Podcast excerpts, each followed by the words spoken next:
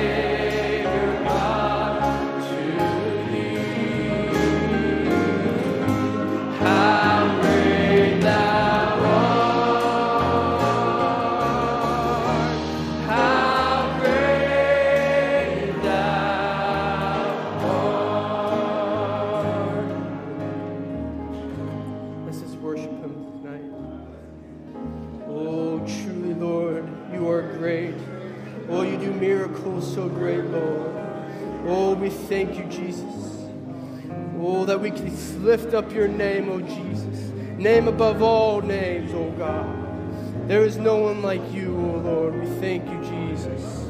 We thank you, Lord. Hallelujah.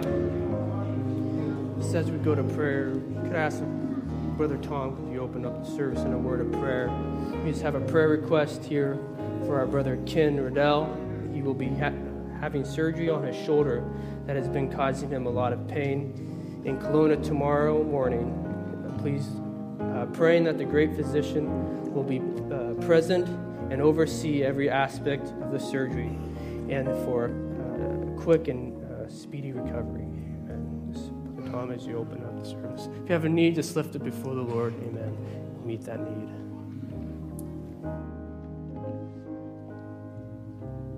Heavenly Father, we bow our heads tonight to give you all the glory.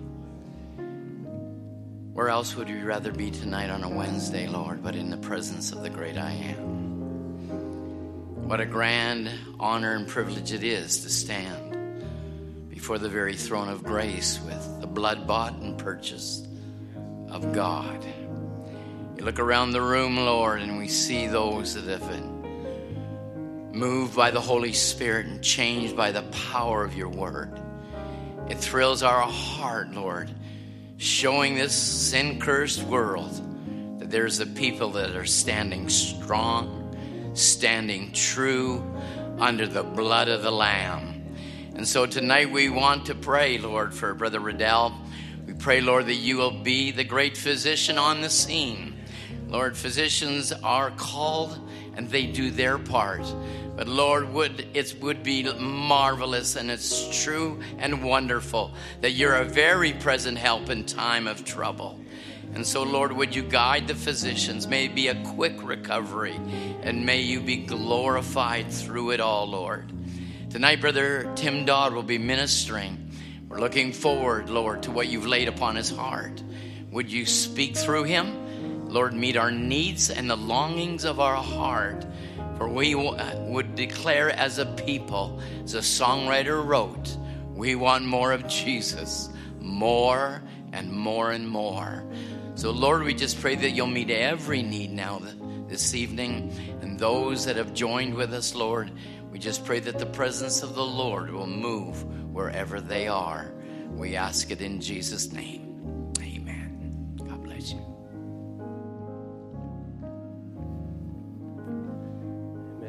Seats. Our sister Tracy Rivas has a special for us as she comes. Can we sing The Battle is the Lord's? There is a source. There is a source in times of need that gives me hope that brings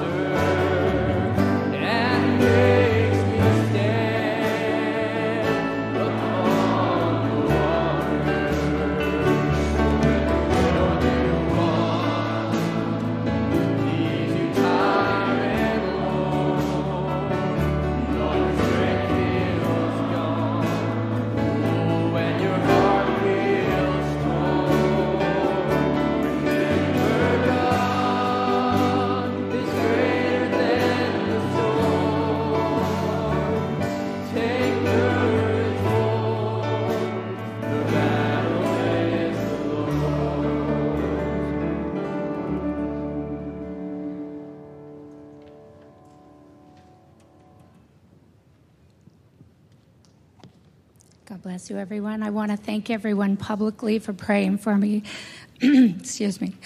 Uh, the last couple of years has been a real trial, and it was a year ago today. I was on my back and um, in real trouble and looking to the Lord, um, needing a doctor and being lied to by doctors. And I sat on my couch yesterday, a year ago, crying and telling the Lord that um, I was not going to go through what they wanted to put me through. And I asked Him for a specific um, doctor to let me get a hold of this doctor that I had tried to get a hold of uh, back in February before this happened. Um, and within two hours, he gave me my answer, and I had a doctor, um, and it took him, that doctor three months to agree to do my surgery, but um, God led me to him that day. So I'm very thankful, and I just thank everyone.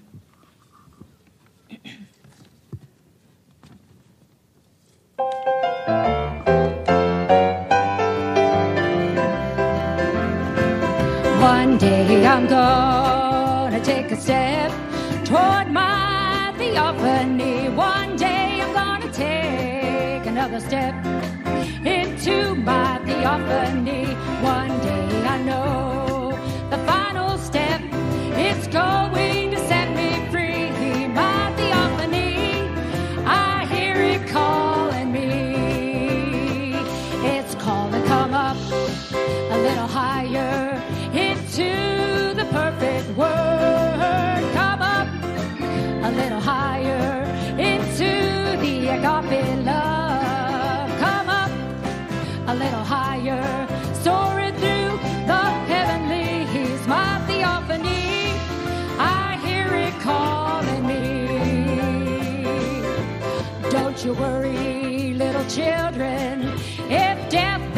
my door. Don't you know that death is a doorway that leads to the heavenly shore? Over there, there's no heartache, no sorrow, grief, or pain, but perfect love, peace, and joy beyond compare.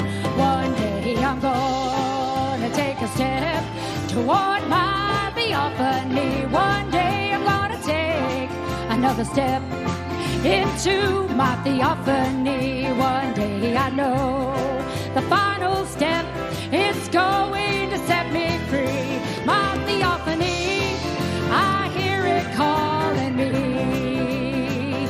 It's calling, come up a little higher into the perfect word. Come up a little higher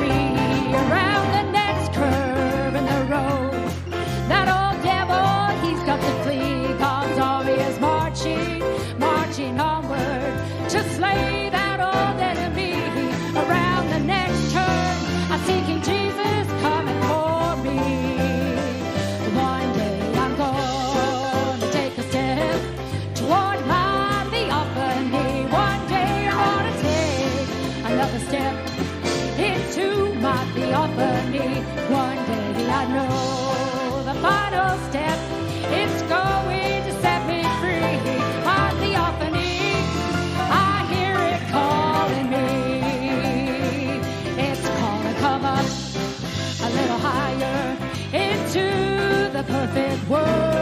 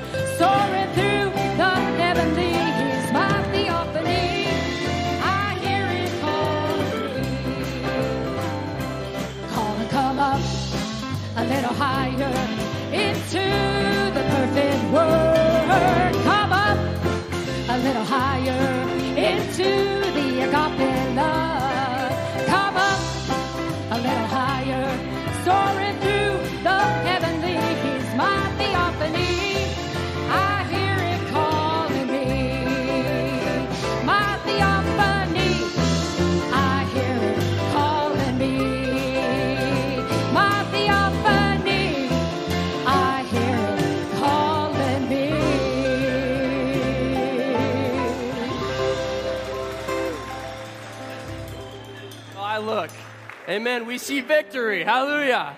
Oh, over the next hill I look. Oh, I see victory.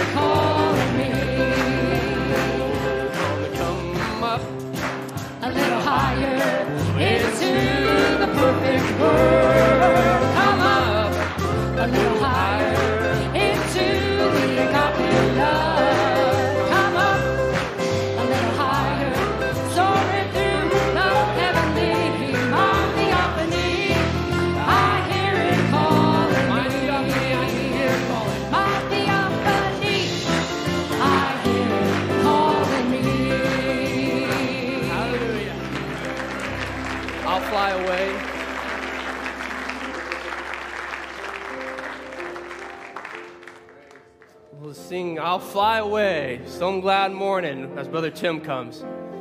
Oh, some glad morning when this life is over, I'll fly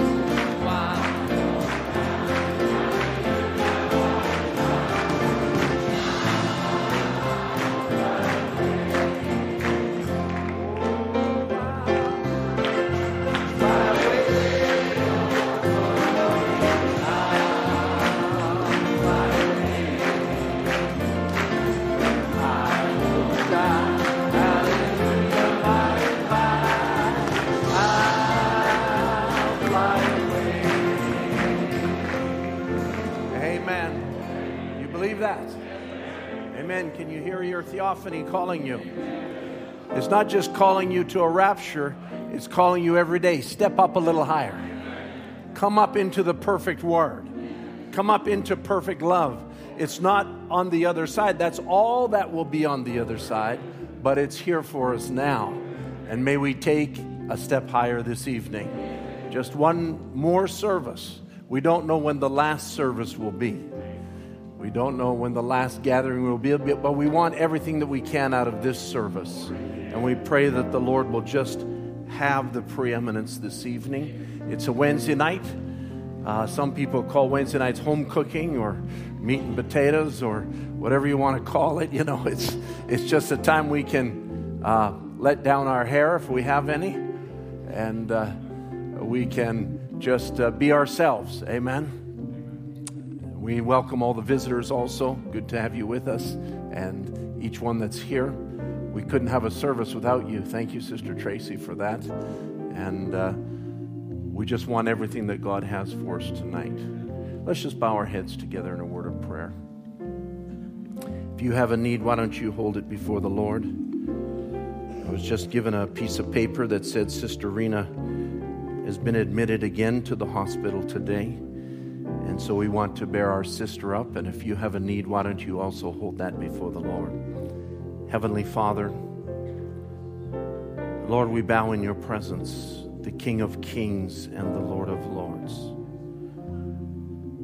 As we are gathered together with saints of like precious faith, as we bring our licks of fire together, as we unite our hearts and pray that the anointing of the word would put us in one mind and one accord this evening.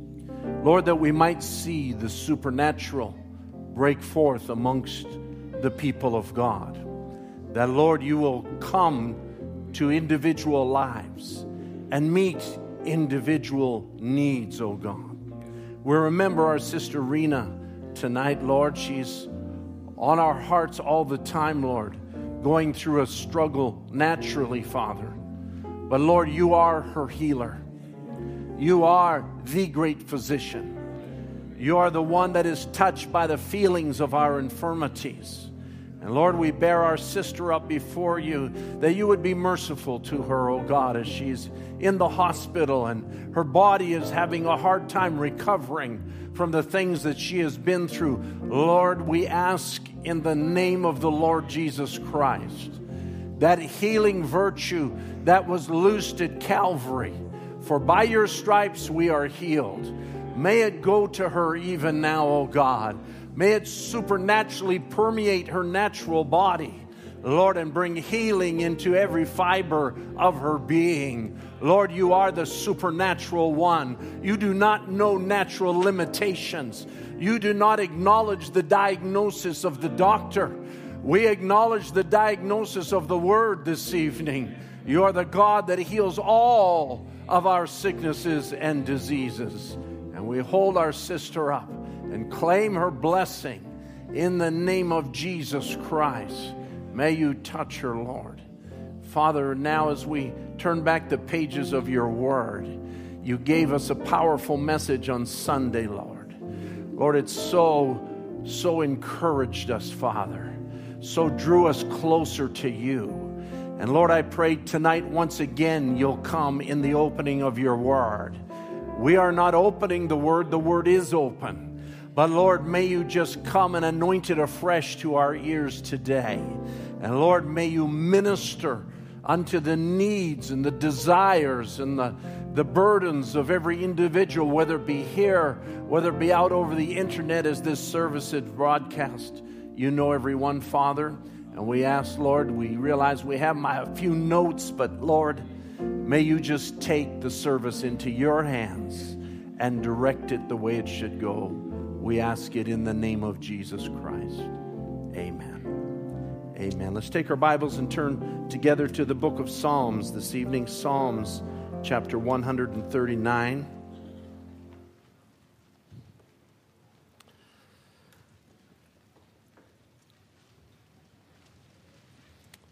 I have, I'm going to tell you my title right off the start, which is The Faith of God That Moves in You.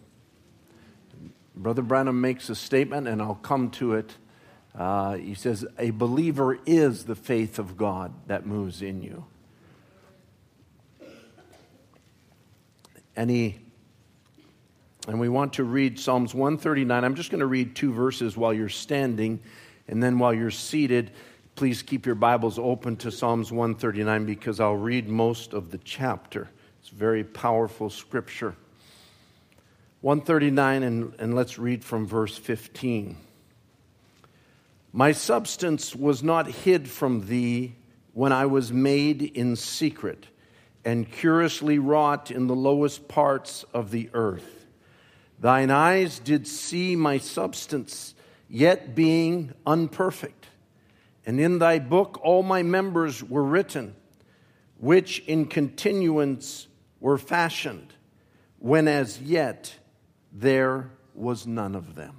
Amen. The Lord add his blessing to the word. You may have your seats. Now, as I, I'm going to go back to verse 1 here and read as David uh, declares in this psalm. And I want you to look at it not just as a psalm or not just as the poet David writing and who he was a poet, he was a prophet, he was a singer, he was a musician, he was a, a very gifted man. But I want you to view it as a son of God who realizes his connection to God.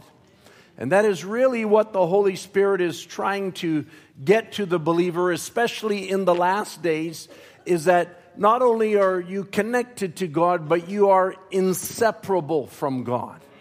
And so, as we read these scriptures, you'll see this revelation as David declares it in Psalms chapter 139 from verse 1. He says, O Lord, thou hast searched me and known me. Thou knowest my down sitting and my uprising. Thou understandest my thought afar off. And we know that our thoughts speak louder in heaven than our words do on earth. He says, Thou compassest my path and my lying down, and are acquainted with all my ways. Now, David doesn't stop there. He says, For there is not a word in my tongue. But lo, O Lord, thou knowest it altogether. Thou hast beset me behind and before, and laid thy hand upon me. And he says, such, such knowledge is too wonderful for me. It is high. I cannot attain unto it. So we see David in this, in this revelation that is striking him. He says, there's things that I'm beginning to see, but, but it's much greater than I can even understand. It's much more than I can even comprehend. He says, verse 7 Whither shall I go from thy spirit? Or whither shall I flee from thy presence? If I ascend up into heaven, thou art there. If I make my bed in hell, behold, thou art there. Now, this is an astounding statement. Because he's not saying that God is everywhere, because quite frankly, there is no God in hell. But the, the prophet David realizes if I'm there, you will be there. Think about that revelation. He says, There's no God in hell, but I'm inseparable from you. And I've come to realize in my life that you've been with me every step of the way. If I go up into heaven, you'll be there. Even if I make my bed in hell, you'll be there because I'm there. Hallelujah. What a revelation he's writing here. He says, If I take the wings of the morning and dwell in the uttermost parts of the sea, even there shall thy hand lead me, and thy right hand shall hold me. If I say, Surely the darkness shall cover me, even the night shall be light about me. Hallelujah. No matter how dark it gets, you're there. And you are the light. And in the darkness, there'll be light because you're there. And you're there because I'm there. Listen, David is really catching a revelation here. He's really, no doubt, looking back in his life and seeing he's been with me every step of the way. He's watched over me. He's protected me. He's been in my battles. He's been in my storms. He's been in this obstacle and that obstacle. When people hated me, He still loved me. When people turned against me, he was still with me. When everything went sideways and there seemed no hope, he was still there. And then as he make and he, as he comes to that realization, then he has to realize I am eternally connected to God. It's not just a coincidence. and It is not because I'm a good man as he said in verse 1, You've searched me. You know me. You know my words. You know my thoughts. There's another psalm that David writes. He says, Lord, remember not the sins of my youth. But he, he cries out here, he's realizing there's, there's, there's an eternal connection between me and God. All right, let's read a little bit further here. He says, Verse 13, for thou hast possessed my reins. Reins there looks like horses' reins, but it's not horses' reins. Reins in the Hebrew refers to the innermost thoughts and desires. In the natural, you might say, they say it might refer to the kidneys. And if you understand kidneys, you understand how much your body relies upon the strength of your kidneys. It filters out poisons. It, it gives moisture. It, it, it moderates and controls so many parts of the body. And, and yet, in the midst of that, he says to God, You have possessed my rein. You have possessed my innermost thoughts and desires. And thou hast covered me in my mother's womb. Even before I was born, you were there. Amen. He says, I will praise thee for I am fearfully and wonderfully made. Marvelous are thy works, and that my soul knoweth right well. Then the scriptures that we read My substance was not hid from thee when I was made in secret and curiously wrought in the lowest parts of the earth. Now, considering what he's just said, now he's going back before his mother's womb.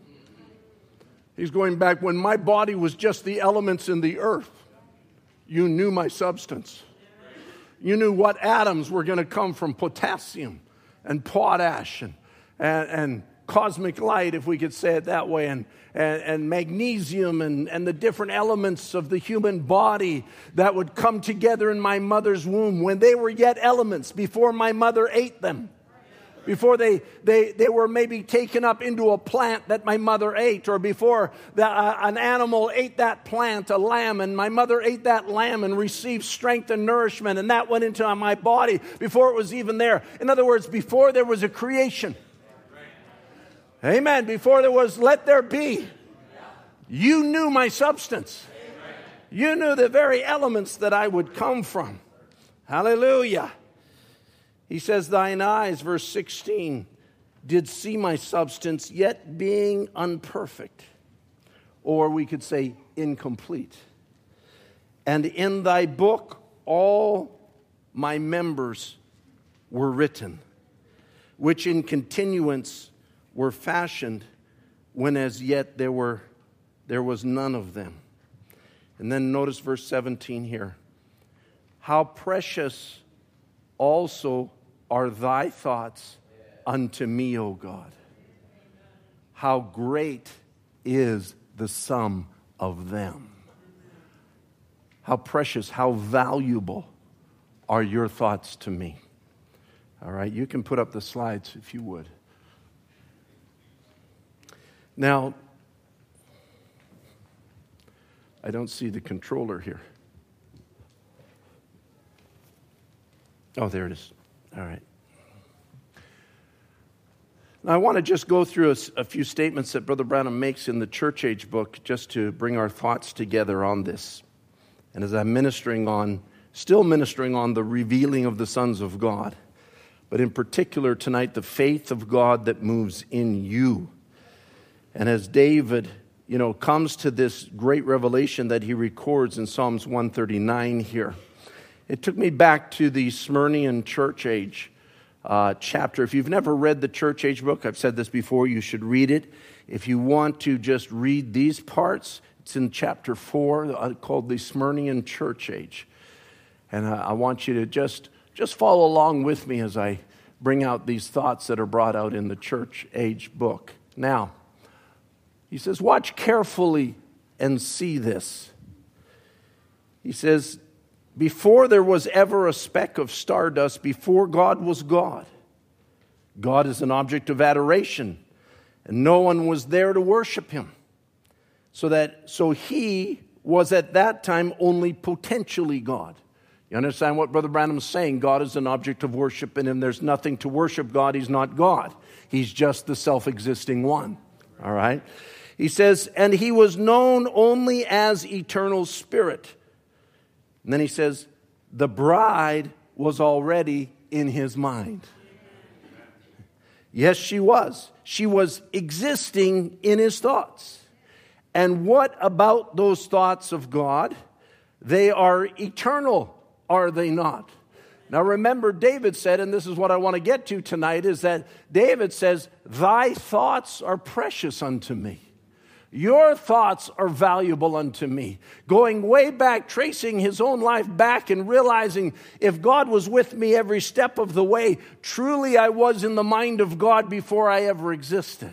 Because God is eternal, He's omniscient. And we'll, we'll just read this here as we go along. He says, The eternal thoughts of God, let me ask you, are the thoughts of God eternal? If you can see this, you will see many things. Again, these quotes have been read recently, but I just want to delve into them because every sentence here really is a sermon.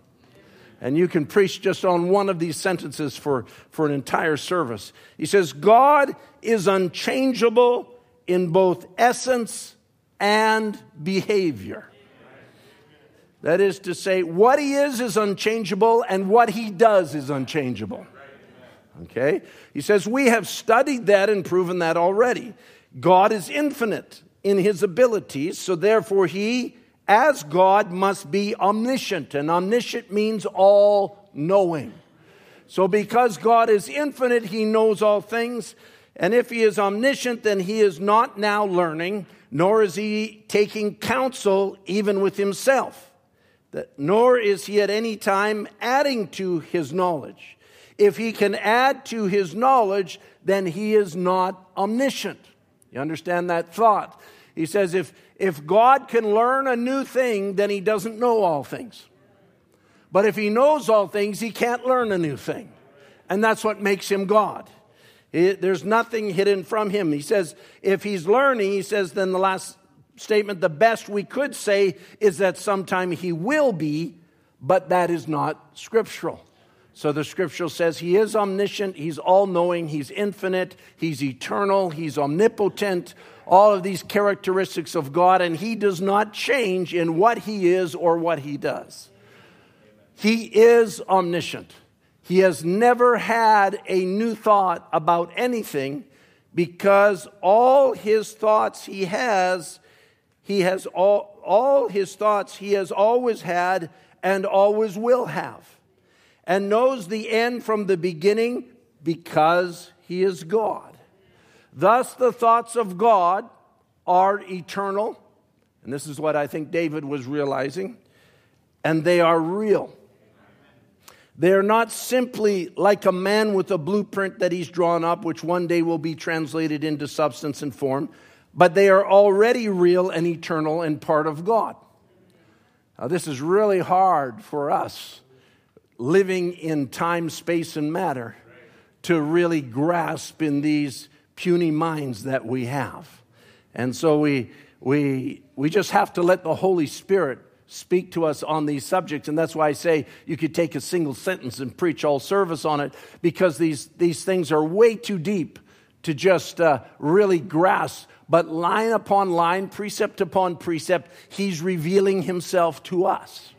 And that's God's purpose and God's will in the lives of believers is that he's revealing himself. You don't learn God, God reveals himself to you.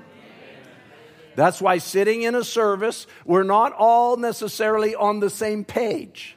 That is to say, one person, might, God might be dealing with them in a certain level of their relationship with Christ, and another might be in a different, and that level isn't even the right word, but a different aspect of their relationship with Christ. And God is an individual God. He's, he's, he's infinite, and that's why He can deal with us individually. And you're sitting here individually listening to one man preach the gospel, and yet at the same time, it's meaning something different to you and something different to you, and something different to you, because it's not the man, it's God. We're not here for a lecture. This is not a TED talk. Praise the Lord.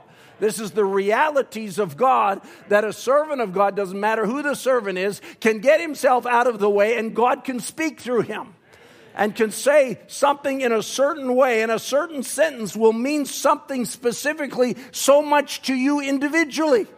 And you'll leave this service and you know, God spoke to me. And yet you'll tell me or tell one of these brothers after they preach, you know, when you said such and such a thing, that was just God speaking to me. And the preacher might be thinking, did I say that? I don't remember saying that. But that's God. This is a supernatural gospel. This is a supernatural service. There are things happening in realms that are beyond the natural five senses. That is to say, what you see, taste, feel, smell, or hear. It's much more that's happening right now because the eternal God is revealing his thoughts. All right? And these thoughts are eternal, Brother Branham says, and these thoughts are real. All right? Because they always existed and they always will exist. They're not like our thoughts that are here today and gone tomorrow we get into a conversation and we think, you know, we think we're going to say a certain somebody, somebody will say something and then, you know, we'll wait till they're done talking and, and we're going to say something in reply. And by the time they get done talking, it's like, what was I going to say? I can't remember what I was going to say. Uh, maybe it's just when you pass, I don't know, 40, 50, 60, 70, I don't know. You get into those, those ruts in your life and you go, Oh, I had something so inspired to say, and now I can't remember it. That's not the thoughts of God. The thoughts of God are eternal. That's the way man thinks. Amen. He says, See how this works? And then he goes into Psalms 139 here. See how this works? God always had his thoughts for Adam. Adam, as his thoughts, was yet unexpressed. Psalms 139, 15 to 16. And then he reads the scripture that we read. He says, This will give you a little idea of this. My substance was not hid from thee when I was made in secret, curiously wrought in the lowest parts of, lower, lowest parts of the earth. Thine eyes did see my substance, yet being unperfect. And I, I want you to just think about that thought, yet being unperfect. God saw you before you came to earth yet being unperfect. God saw the ingredients that it was going to take to make you what He's called you to be, yet being unperfect. You could be even sitting here in the service right now, and we are, all of us, sitting here not yet fully complete, because the fullness of the adoption is the redemption of these bodies. It's the change of these mortal bodies, as Paul says in 1 Corinthians 15. We shall all be changed. So that so we're, we have not yet arrived there yet. So we could say about even our own lives, as God is making Himself known to us as sons and daughters of God, we are yet unperfect. But that doesn't mean we weren't in His thoughts. Amen. He saw you yet being unperfect, but he's got a destination for you. He's got a perfection for you. He's got a completion for you. And He's working towards that completion as, as He reveals Himself to you and, and specifically as He reveals what He's written in His book to you personally, because it says here, and in thy book were all my members written. In thy book, what book? The Lamb's Book of Life. In the Lamb's Book of Life was all my members written. In other words, in the Lamb's Book of Life is who I'm supposed to be. Amen? In the Lamb's Book of Life is everything about me. In the Lamb's Book of Life is my destiny. In the Lamb's Book of Life is my satisfaction. In the Lamb's Book of Life is everything that I desire, even though I may not know that I desire it yet but it's written there in the Lamb's book of life, and it was hidden down through the ages, waiting to be opened up in the last days. He says, All my members were written, which in continuance were fashioned, when as yet there was none of them. Well, names written on the Lamb's book of life before the foundation of the world. Last statement. That, as I said, was not written about Adam. No, it was David writing about himself. He says, but it gives you the idea and knowledge that the thought was there in his mind. And that thought was eternal and had to be expressed. I'm so glad. I'm so glad for that. It had to be expressed. So when Adam was formed of the dust of the earth and his spiritual being created by God, then Adam became God's thoughts expressed. And those eternal thoughts were now manifested. In other words, what God thought of Adam became manifested in this dimension or in this realm that we live in. And God, those thoughts that God saw now come into manifestation and reality. And so do you.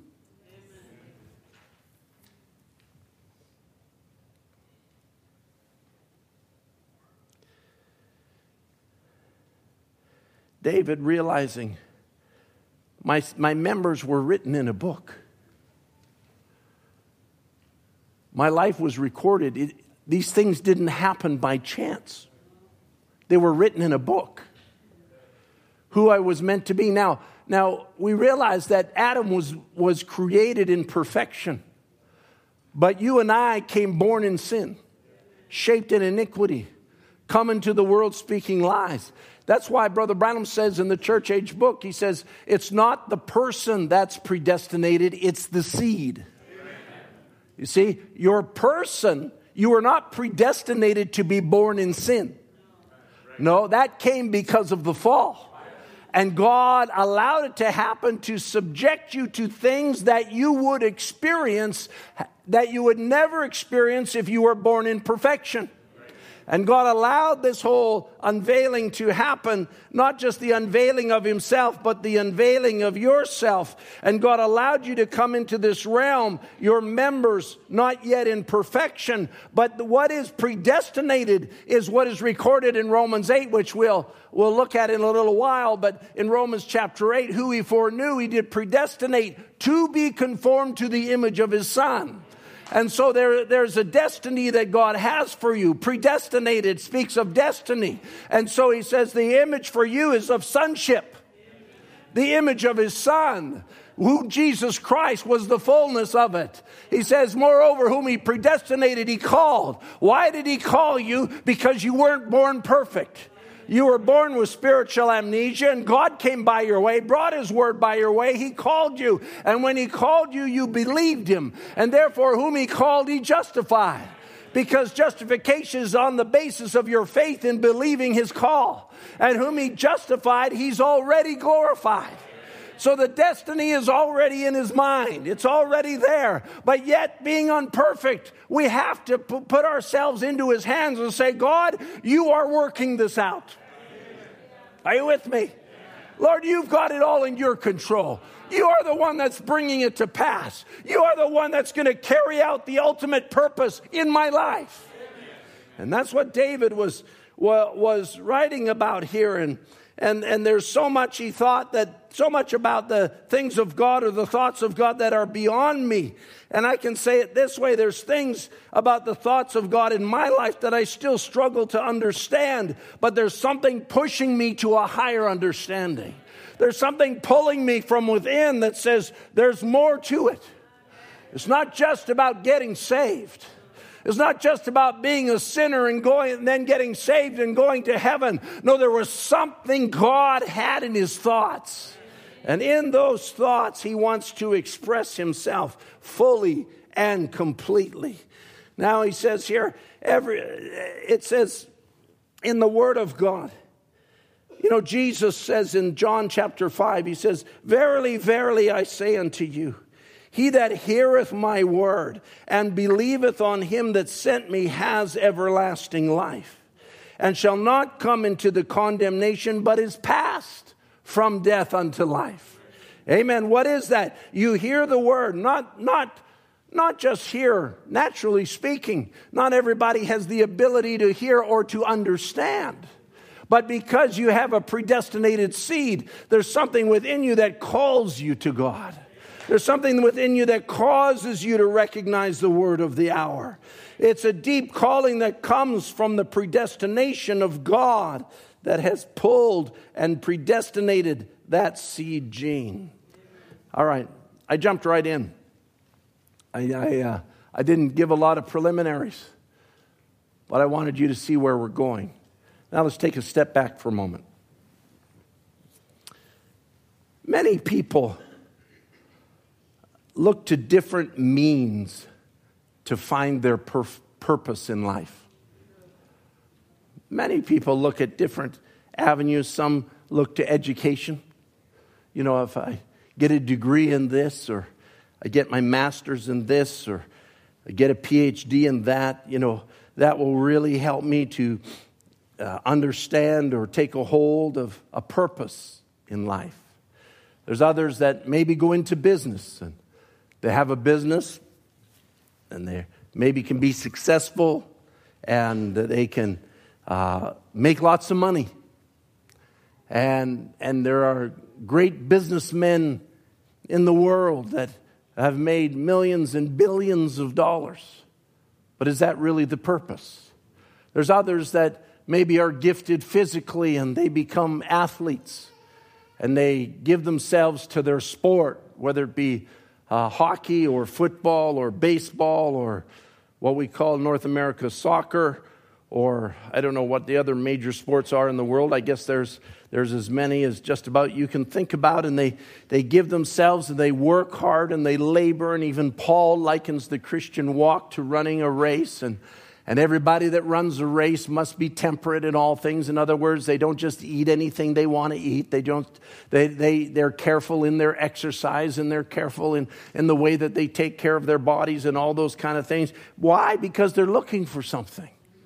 You know, they're trying to accomplish something. And because of that, many indeed become frustrated. Many can't attain to the ultimate level of what they think they should be able to attain to. And they, or they find that there's no real satisfaction in those things.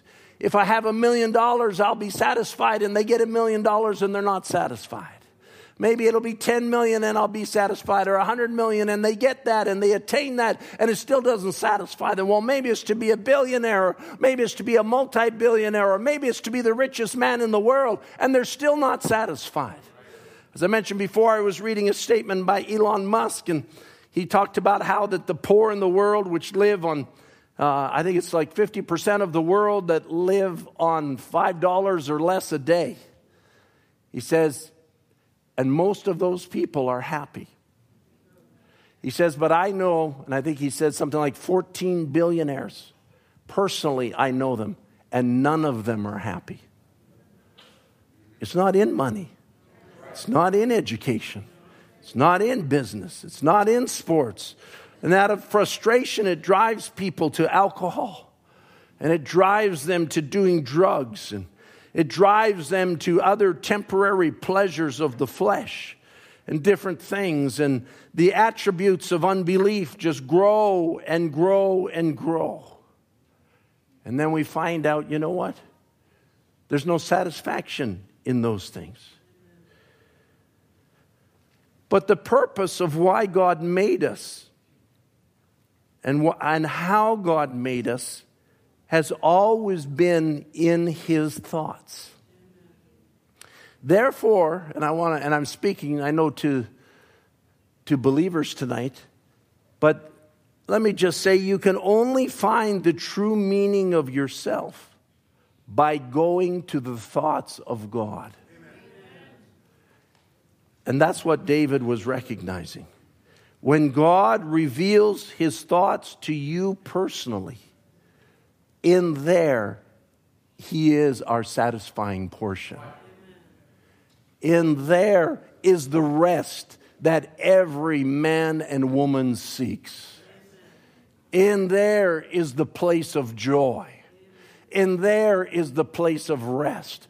And I'll, I'll reiterate it it's not about education, it's not about money, it's not about uh, earthly possessions, it's not about uh, anything that we view in the natural. It's about finding out what God thought of you before the foundation of the world and coming into that position. Because that is really what redemption means. Redemption is, of course, has two parts it's a coming out of and a going into. And it's not just, Christianity is not just about coming out of sin. That's the first step. That's the important part. God delivers you from sin. But there must be a going into. There must be an entering into the thoughts that God has for you. There must be a, an obtaining of a, of a place like Israel when they came out of, out of Egypt and they were brought out of Egypt, but they spent 40 years in the wilderness because of their unbelief, because the word of God was not mixed with faith in them that heard it. And they waited 40 years before they could go into the promised land, but into the promised land was the fulfillment. Into the promised land was their place. In the promised land was their inheritance as Brother Tom spoke about the, the abstract title deed, the abstract of course, is the Holy Ghost, which tells you you're entitled to the title deed. And that's what crossing the River Jordan meant to the, to the Israelites in the wilderness. Crossing Jordan represented the new birth. But then there was a land to possess, there was an inheritance to possess, there was a title deed to lay a hold of. And the title deed to them is a natural land, but the title deed to the believer is the revealing of the Lamb's book of life. That's what the Lamb came to redeem was the title deed for the elect of God. It was sealed with seven seals, but now in the last days he comes to reveal that. And when I say reveal that, he comes to bring the bride. He comes to bring the elect into their inheritance. And it's not a collective inheritance. It's not a natural land. The inheritance is sonship that Adam lost in the beginning. Are you with me? So David says, How precious also are thy thoughts unto me, O God. How great is the sum of them. Hallelujah. If you're at all in doubt, I'd encourage you to sell what you have and obtain that treasure in the field. That's what the, Jesus spoke in Matthew 13, I think it was. He says, The kingdom of heaven is like unto a treasure hidden in a field when a man has found it. He hides it for joy, and for joy goes and sells all that he hath and buys that field. That now is my inheritance. That is my joy. That is my treasure. That is my portion. And God makes known to you personally something more valuable than anything this world has to offer. All right. You with me so far? All right. Now let's go back to the message Perfect Faith for a moment. Well, many of us have quoted it lately.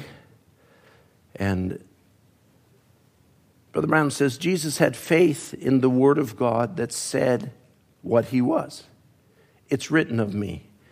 Then he says, Didn't David in the Psalms and the prophets and all of them speak of him? I am the bread of life that comes down from God out of heaven. I'm the tree of life from the Garden of Eden. I'm all these things. I am that I am. And he knew that. A perfect faith that he was the anointed Messiah that the Spirit of God was upon him. He said, Now I myself do nothing, but it's my faith in God. Notice how Brother Branham says that. Jesus speaking, he says, I don't do anything, but whatsoever the Father shows me, the Son doeth likewise. And so Brother Branham phrases it as, it's not me, but it's my faith in God. I don't do it, but it's my faith in God. He says, and God was in him, the word made manifest. And when the word of God comes into you, it's made manifest. For you are a believer. Can you say amen to that tonight? I'm a believer. The word comes to me, I'm a believer. By that, you're justified. God recognizes your faith. And then Brother Branham makes that statement that I titled the service, and a believer is the faith of God that moves in him. And so the revelation of who you are is what moves in you. You are the revelation as God delivers it to you. We were all born in sin. We all came into this world not understanding who we are. We were raised in a certain family. You might have been raised in a message family. You might have come to church all of your life from a young age, but you sat in church and you tried to understand it.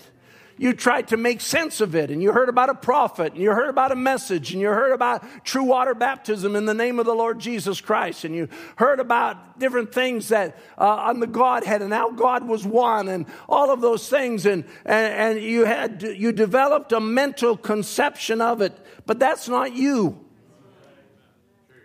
in you lays a seed gene that's recorded in the Lamb's Book of Life. And that's what God wants to take the seals off of, if I can say it that way. That's what God wants to reveal the mystery of.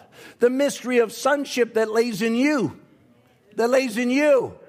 The mystery of the children of God that lays in every individual one of you. It was a mystery down through the ages, but we've come to the age when all the mystery of God is finished. And so the new birth being the revelation of Jesus Christ personally to you creates a revelation in you as a believer that God is raising the church up. God is raising up a mighty army, sons and daughters of God that are recognizing the devil doesn't stand a chance. That are recognizing that the power of God has always followed me. Like David said, when I if I'm out on the sea, he's there. If I'm in the mountains, He's there. If I'm in heaven, He's there. If I even make my bed in hell, He's there because I'm there. Because He's in me by predestination. There's something laying there, and I cannot get away from God. When I get up in the morning, the thoughts of God come back into my mind. When I go to work, the thoughts of God are in my mind. When I go to the shopping, to go to the grocery store, whatever it is, the thoughts of God are in my mind. When I sit down in the quiet of the evening, the thoughts of God are there. Everywhere I go, He's there. Why? Because He was watching over you before you were born. He was watching over the magnesium that your body is. He was watching over the calcium that's in your body. He made this earth. He laid out all of the elements because you were in His thoughts. Waiting for you to be materialized. How the pleasure of God. Oh, I could go to Hebrews 11 now, it's not my subject. But you know, Enoch had this testimony that he pleased God. Why did he please God? Because he believed the things that God revealed to him. He had this testimony. Brother Branham said he was a type of the bride, a type of the raptured church, I think was the word he used. He's a type of the raptured church. He's a type of you. He had this testimony that he pleased God. Why did he please God? Because God, and, and that word pleasing, don't mistake, it's not just something pleasure, but the word pleasing means something that is done for good that has value. And so that God looks at you and sees an expression of his thoughts. And your life becomes an expression of him. Just like in the beginning, God said, Let there be light. And there was light. And God saw that it was good. That means he takes pleasure in it. And God sends his word to you, and you believe him. And God sees that it's good. Hallelujah. And then God delivers you from smoking. He delivers you from drinking. He delivers you from lusting. And God sees that it is good. Amen. What's He doing? He's building up the stature of His son, He's building up the stature of His daughter. You had doubts about this or that in your life, and God sends His word in there, and a service comes by and it quickens your heart. What happens? God looks at you and says, It's good. I send my word. God said, Let there be light. He sends His light into you, and it comes forth and it manifests. And God says, Oh, it's good. That's the pleasure that was talking about Enoch's life. God sent his word to Enoch and he just carried it out. And God said, Oh, that's so good. Hallelujah. God sends his word into this hour by a prophet and he declares himself through the mouth of a prophet and he sends it to your address and you believe it. And the world drops on the right and the world drops on the left, and perfect faith begins to grow in the individual. And God looks at you and says, Oh, it's so good. Hallelujah. It is so good. It's so good to see my life manifesting, and I can put your names there. If I call out your name and don't call out your name, then somebody's going to say, Oh, he didn't call my name. But he looks at you individually and he sees his word growing in you. You say, Brother Tim, I, I think Brother Tom uh, quoted it on Sunday. I was going to say, tried to quote it. but, you know, where the old woman says, You know, I'm not what I want to be, I'm not what I ought to be, but I know I'm not what I used to be. What is it? Those, those, my substance, though yet unperfect, but it was in his mind, it was in his thoughts. And as he reveals his thoughts of me, then I begin to realize who I am. Hallelujah. And it brings pleasure to him. I'm not speaking on, on his pleasure this evening.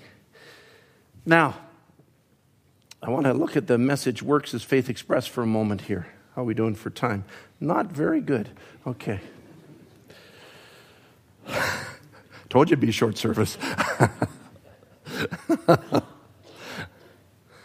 All right. Anytime we say that, we know it's not going to be a short service, it seems like. God anchors his revelation in your heart. That's where revelation goes to. It doesn't go to your mind or your spirit. Your spirit is where your character is molded, all right? Into the very character of Jesus Christ but the revelation goes to the heart or the soul or the place where the seed gene is. It's revelation that brings that seed gene back to what it was when it was in the mind of God. Because when you're born, the predestinated seed of God, and, and, there's, and that's a whole service in itself, just talking about how, you know, without this message, you, we wouldn't even know what predestinated seed gene meant. There's so much. It, it uh, took Brother Branham Worley. Predestinated seed comes, begins in the message, spoken word is the original seed, is where Brother Branham begins to bring that out all the way down to the end of the ministry. Now, that seed gene that laid in you was dormant until the quickening of the word. But you, that seed was in the mind of God. All right? Now, as God reveals himself to you, that looses the power of the Holy Ghost within you. Now we've spoke about that. If you've got the Holy Ghost, you've got enough power in you to speak worlds into existence and go and live on them. But it's it's constrained by a law, not a lot of a law of do's and don'ts, but a law of revelation or a law of faith. All right, so as much as God will reveal to you with the Holy Ghost in you, that's how much power is loosed. You have already enough power in you as a born again son or daughter of God to create worlds. The power within you is unlimited because it's a portion of the unlimited one. Okay. Now, but it, it must be revealed to you. It must be made known to you because revelation is something that the gates of hell cannot prevail against. All right, I'm just taking it very simple here for a moment. Hopefully, the whole service. Brother Branham says in Works as Faith Expressed, he says some powerful things here. He says, as long as the doctor says that you can't live, you can't get well, you can't get, you can't do this or that, as long as you listen to that, that seed will never fall in that kind of ground and do any good. Now he's talking about the seed promise of the word. Okay. He says, so he says, now, if a doctor has been telling you things and those things are in your mind, and the doctor says, this is your problem or that's your problem, and because of this or that problem, you will never be able to do this or that. As long as that stays in your mind, you will never be able to overcome that.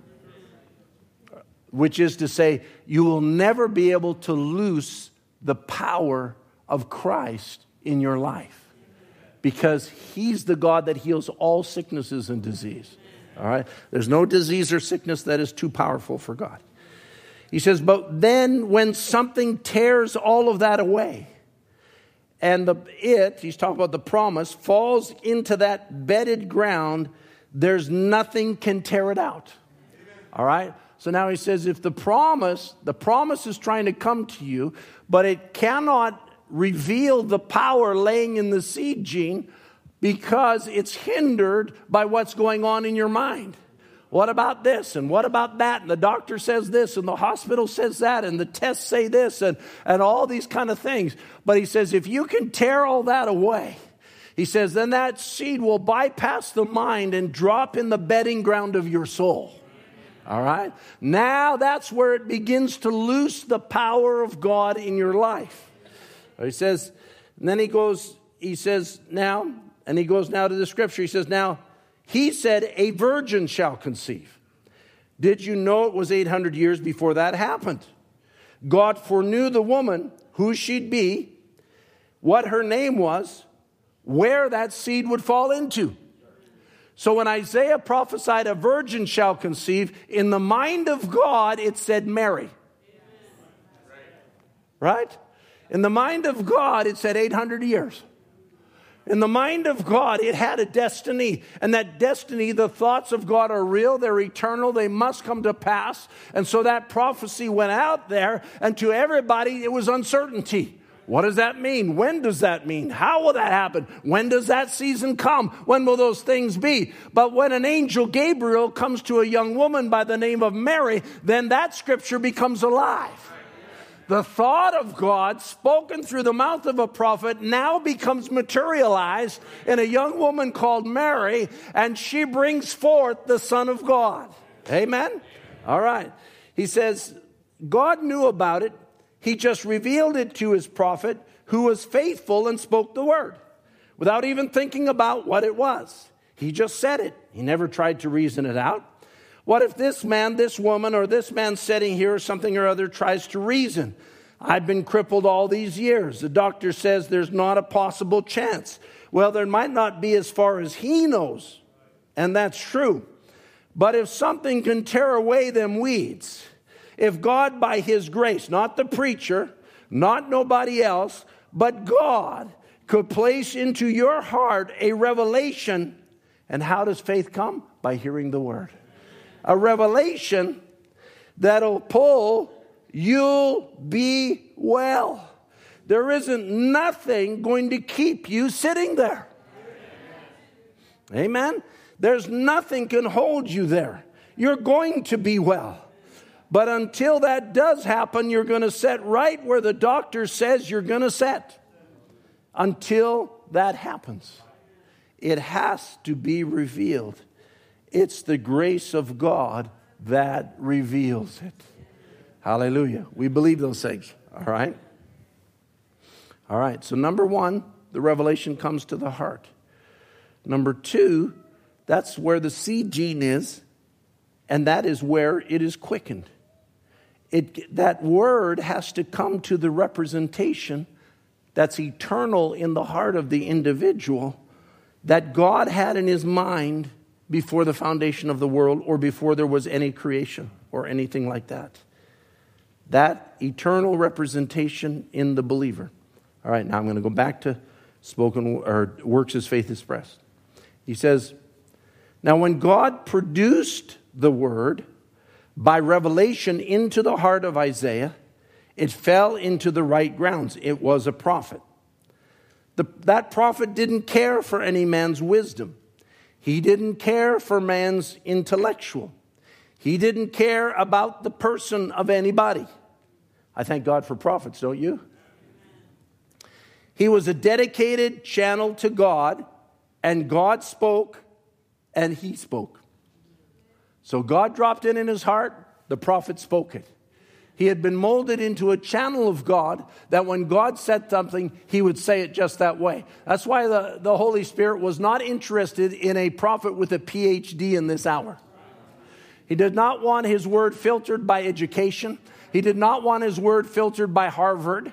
He did not want his word filtered by Princeton or filtered by any man made ideas and man made theology. God called a man out of the wilderness, so to speak, with limited education because he was going to train him. When I drop something in your heart, you say it just the way I said it.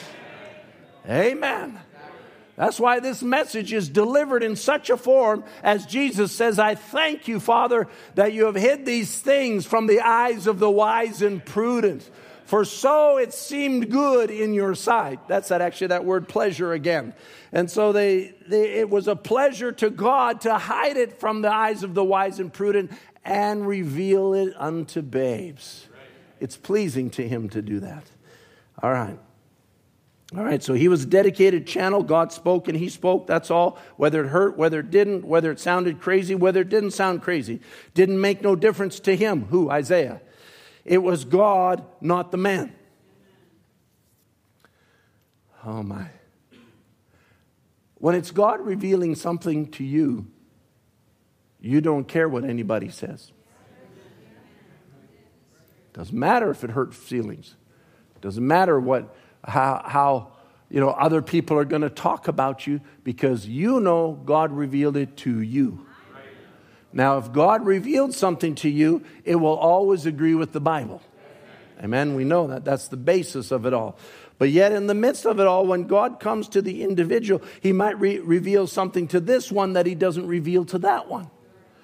But God has made it real to that individual, just like Simeon in the temple, that the Holy Spirit had revealed to him that he will not die until he sees the Messiah, the Lord's Christ. And he lived and he went on.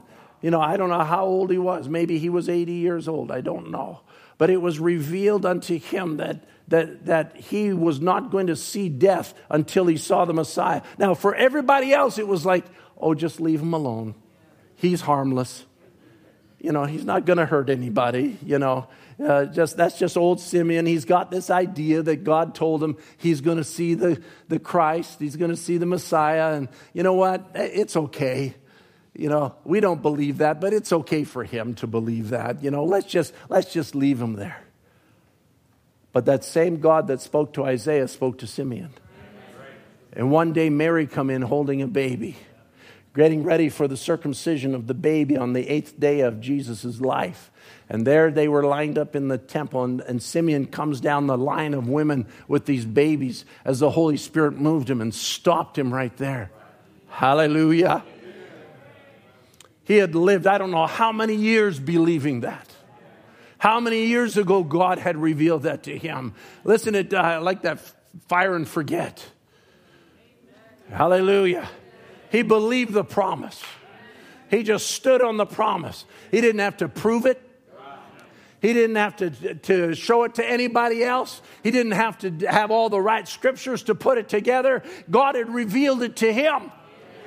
And he stood there and he says, Lord, now I can finally depart in peace.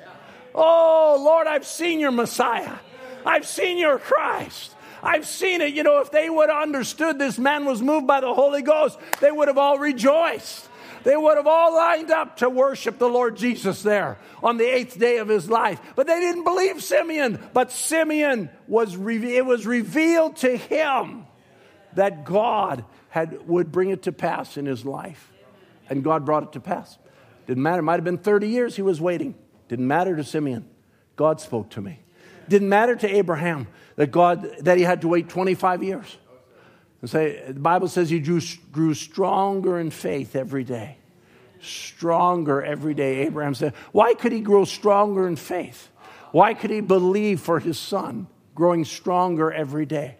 Because God spoke to him. It didn't matter what man said. God changed his name to Abraham. It didn't matter what man said. Changed him from a father of nation to a father of nations and you know, uh, you know, brought about in him a manifestation of the revelation until finally one day his body became changed young again and the, and the promised son come on the scene but it didn't matter to abraham what anybody else was thinking because he was walking with god himself all right He says that word went forth, now it becomes a seed. It has to fall somewhere. If God said it, there's bound to be a womb somewhere for it to fall into. Just as he said, all things are possible to them that believe. If you say to this mountain, be moved, and don't doubt in your heart, you can have what you said. See, there's got to be somewhere that's right. Amen. The promise had a destination, and the destination was Mary. Every promise that God has written, every promise that God has put in His Word, is so that one day you will pick it up. And when it becomes real to you that He's my healer, there's not any sickness out of the pit of hell that can ever convince you otherwise. He's my healer. When he, when he shows you that He's your provider, there's no downturn in the economy, there's no lost job, there's no nothing in the natural realm that can ever tell you anything different because He's revealed to me. I'm His seed, and He's revealed to me, I am your provider. Amen. I am your Savior. I am the God that heals all of your sicknesses and diseases. I'm the problem solver. I'm the chain breaker. I'm the one that manifests in any situation. I'm the storm stopper.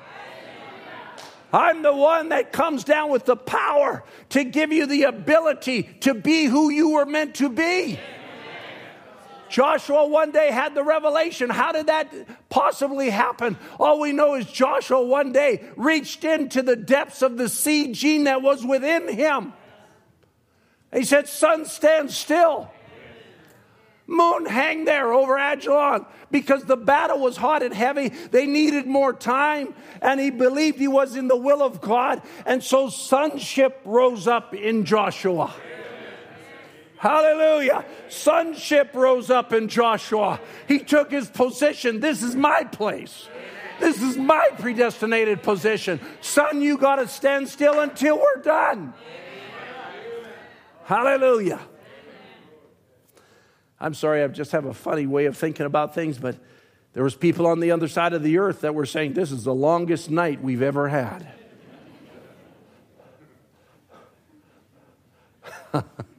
As the sun stayed on that side of the earth for the battle. And there's people laying in bed saying, I'm not even tired. Why is it still dark outside? What is going on? I'll tell you what, the whole world had to come subject to a Son of God who spoke the revelation of God that was within him. Hallelujah! That's what God's bringing his children back to. That's the title deed that is calling you into. That's the manifestation of the hour that we're living in. Oh, my. Because the revelation that he sends into your heart, and I'm out of time I'm on number three of seven. The revelation is as much about the revealing of your, representation, as repre- your representation in Christ as God will give you. What is revelation?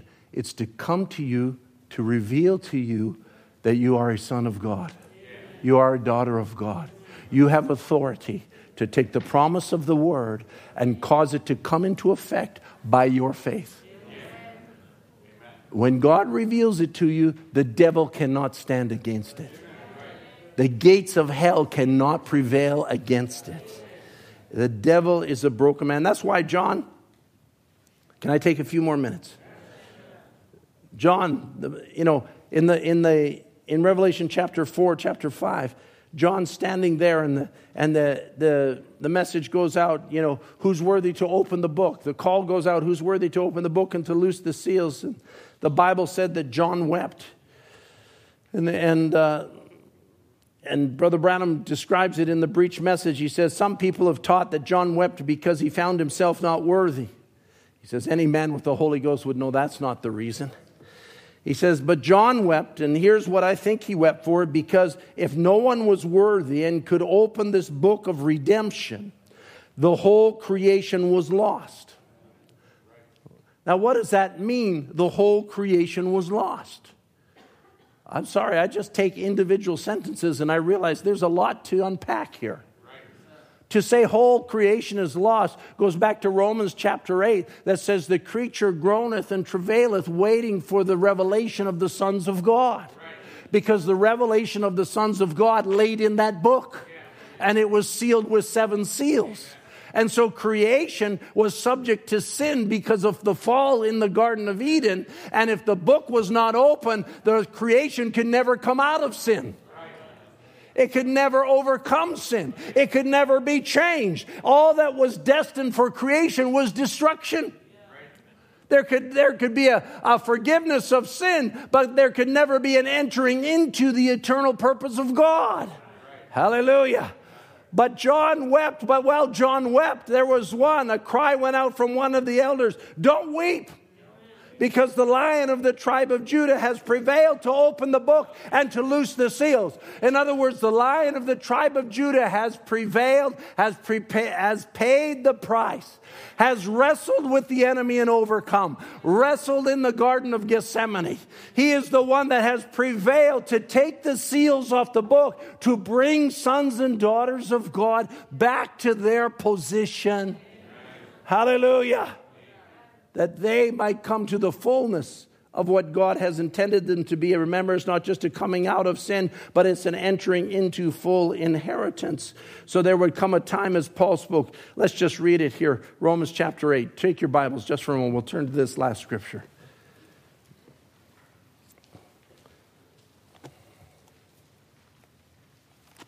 I'm sorry, it's just. The word is too rich. And for my puny ability to preach it. But we thank God that He can make it real. See, as John stood there and the book, no man was found worthy, the Bible says, in, the, in heaven, in earth, or under the earth. And John wept. Listen, it was personal to him. It wasn't something that was, uh, oh, you know, the plan of God. No, it was me. My name is written there. My position is there. The fullness of who I am meant to be is recorded there. And if those seals don't come off, I can never realize my potentials. I can never come to the fullness of what God had in his mind because the seals were hiding the thoughts in God's mind that were written on the book as David recorded. It was written in the book, but they were sealed with seven seals, but now in the last days to be revealed. All right, so so now oh this this is just good. We'll just end with this thought in Romans chapter 8. Now I want you to catch this in verse 18 how it says that for I reckon that the sufferings of this present time are not worthy to be compared with the glory which shall be revealed in us. For the, cre- for the earnest expectation of the creature waiteth for the manifestations of the sons of God. That's Revelation.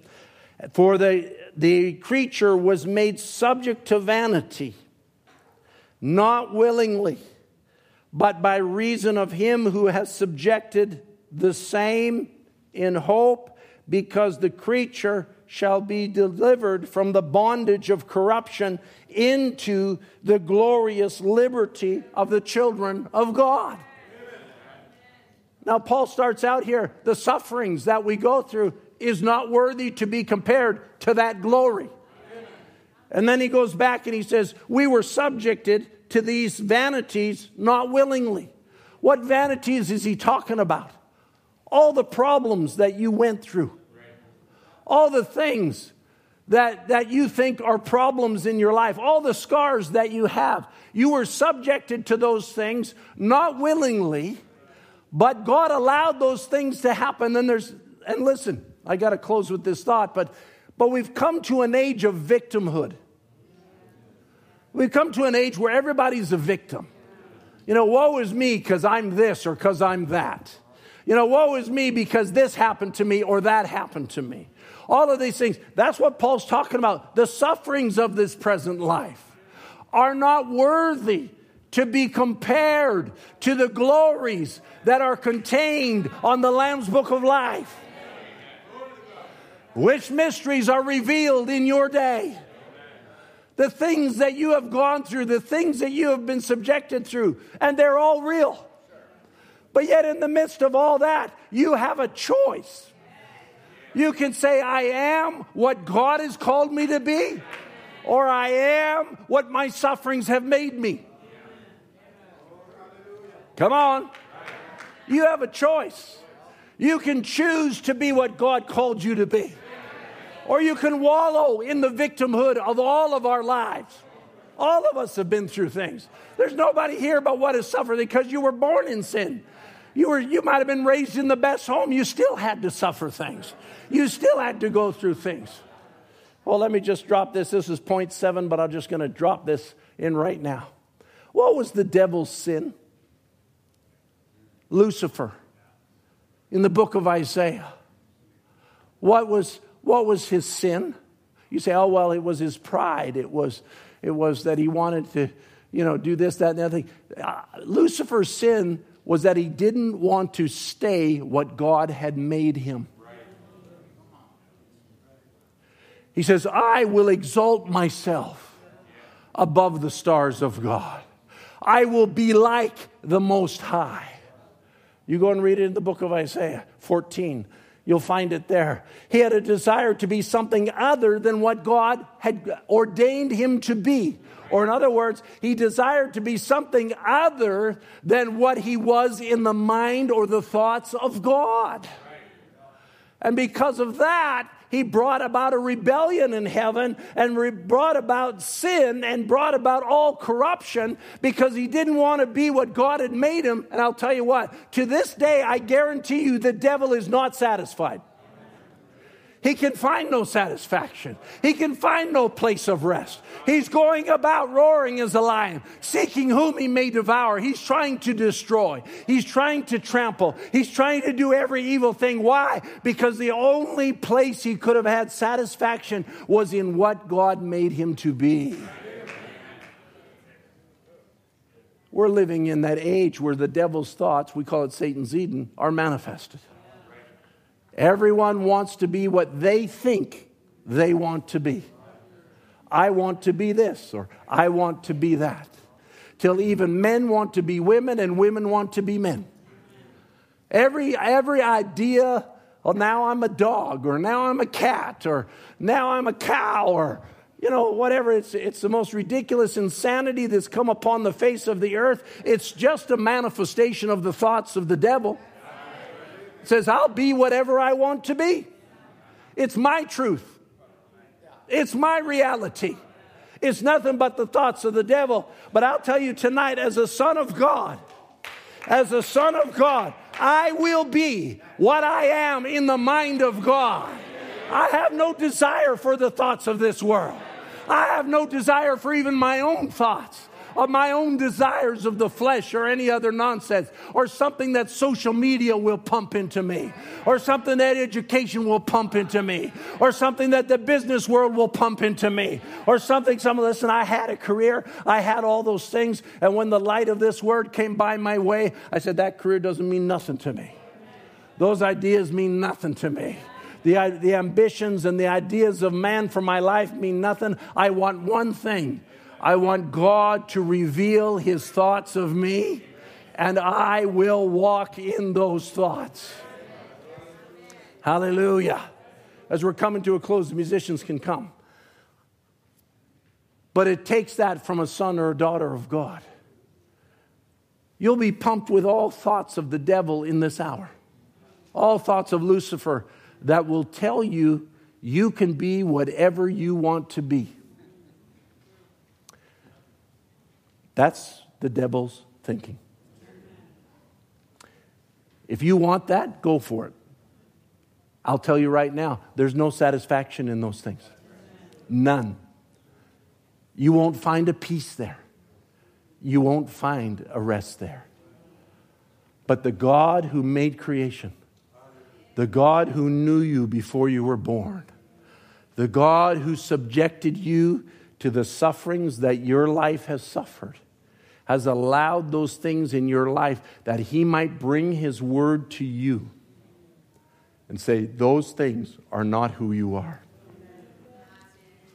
Just like the woman at the well who stood there day after day, coming in the middle of the day because she couldn't come with the virgins and she couldn't come with the married women. You know, she had to come in an inopportune time because she was living not a right life. And she was she had lived with five men, and now the one she was living with was, was not her husband. And so she had these, these relationships that she could never find a satisfaction in. But one day, the God that allowed her life to go down that road met her at the well and says, uh, If you knew who you were talking to, you would ask me for a drink of water. She says, You don't know. You know, you don't have anything to draw with. He says, The water that I give, if you drink of this water, you will never thirst again. Hallelujah. You will find a satisfying portion in the water that I have to give you. Out of your belly shall flow rivers of living water. Hallelujah. Why? Because you are, and I love the way the prophet of God puts it, down inside of her was a predestinated seed gene. And when the light struck that seed, she had to stand and confess, I'm not who you think I am. I am who God has revealed to me. Hallelujah. God had come by her way. She dropped her water pot. She left her former life, in other words, and says, These things mean nothing to me anymore. Come see a man who told me all things. Is this not the very Messiah? The word has come by our way. And in that word is every answer that we have need of. And in that word is every satisfaction we have ever looked for. And in that word is everything that we need. Hallelujah. I've met him, and you need to meet him. And if there's somebody here tonight that hasn't met him, I would say that you need to say what that woman said Lord, evermore give us this water. Lord, open my understanding. Lord, give, pour in your life into my life and quicken me and make me what I am truly meant to be in this, the final day of mankind. All my life you have been faithful. Let's stand together. I love you, Lord. For your mercy never fails me. All my days I've been held in your hand. From the moment that I wake up until I lay my head, oh, I will sing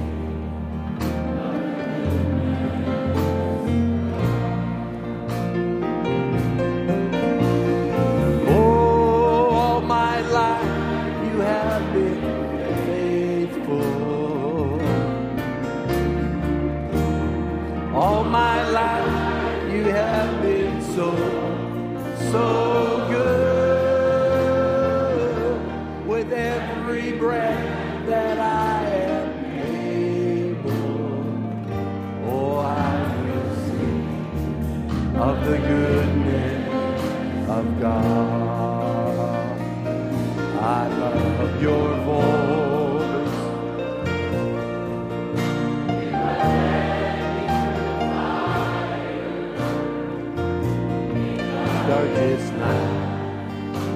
Are close like no other. I've known you as a father.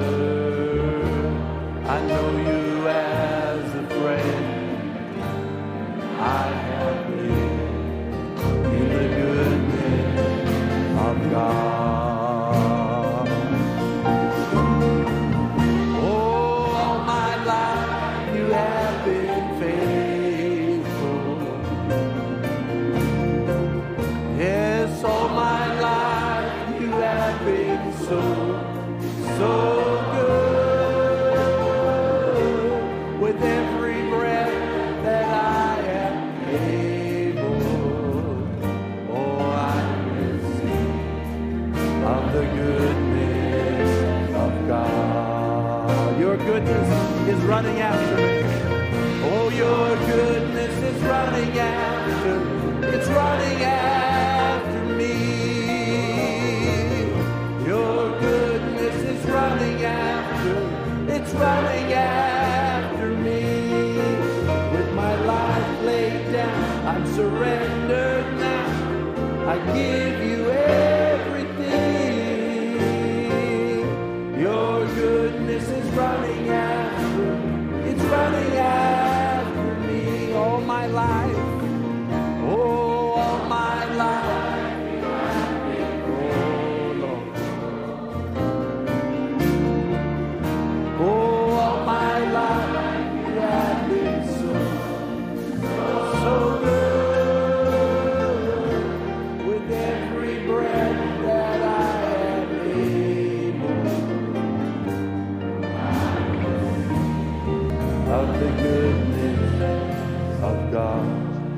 bow our heads together.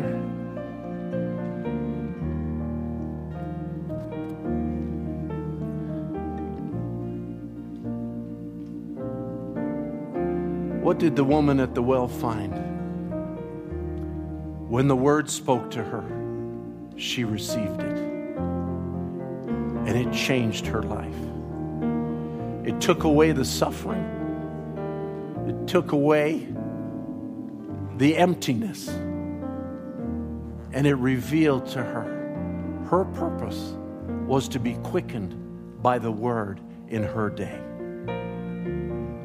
If we could really catch that this morning, if there's one person, maybe you're feeling an empty void. Maybe you're wondering what direction your life is going.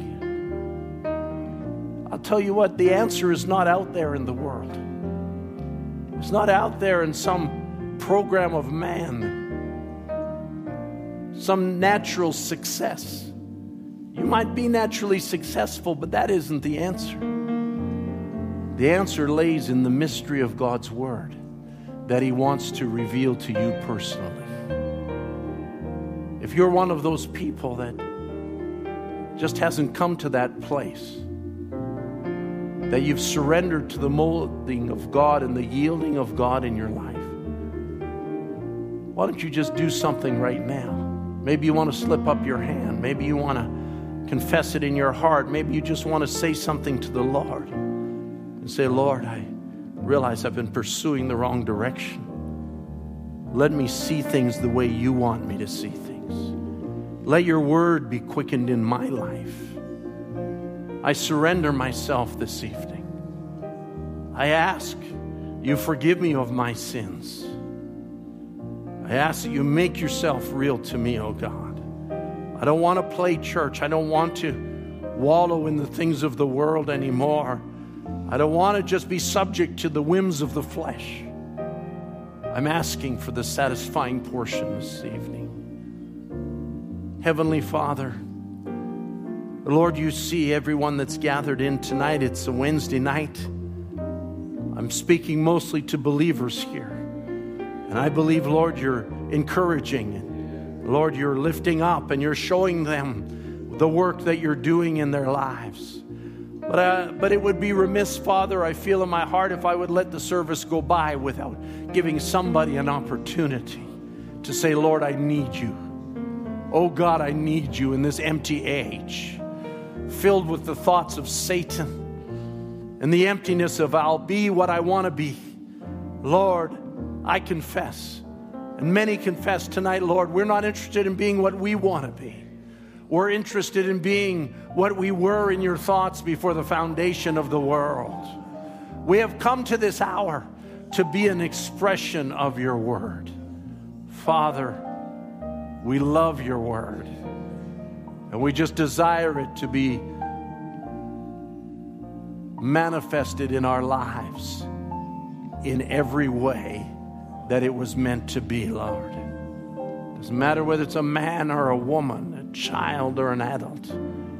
Lord, may your word take the preeminence. May your light come to the soul and quicken the individual, oh God, and bring deliverance from the lies of the devil, the lies of the enemy, Lord, that would try and and capture somebody, try and make them a prisoner.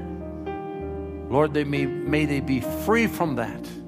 May chains be broken. Lord, may, there, may the Holy Spirit come into their very being today and cause them to see they are a child of God. They're not called to wallow in the things of the world, but in you is their satisfaction. We give this service to you, asking your blessing, O God, upon it for the people that are here and those that will listen even in the days ahead, in the wonderful name of our Lord Jesus Christ. Amen. Amen. Amen. I wonder if we could sing that, Set Your Wings on the Winds of Faith. Before we go, just before we go, let's just sing this through.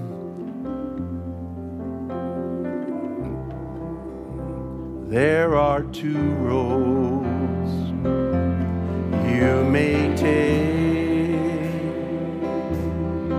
one by sight and one by faith. Take the word of God what you see,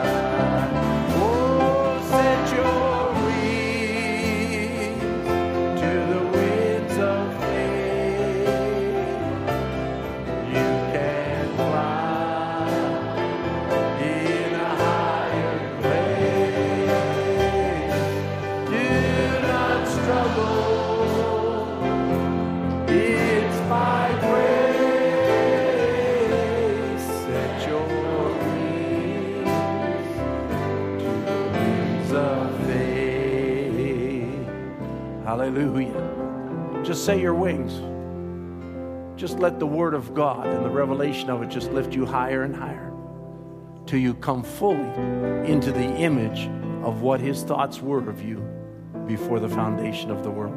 Isn't that wonderful? Don't it doesn't say create the wind. God makes the wind. God sends the word that creates the faith. And all we have to do is rise higher and higher on that into the very presence of God. Amen. Remember, Sunday there's two services. Sunday afternoon, 4:30 will be communion and foot washing. Be in prayer about those things. We look forward to a wonderful weekend in His presence. God bless you. The service is dismissed in Jesus' name.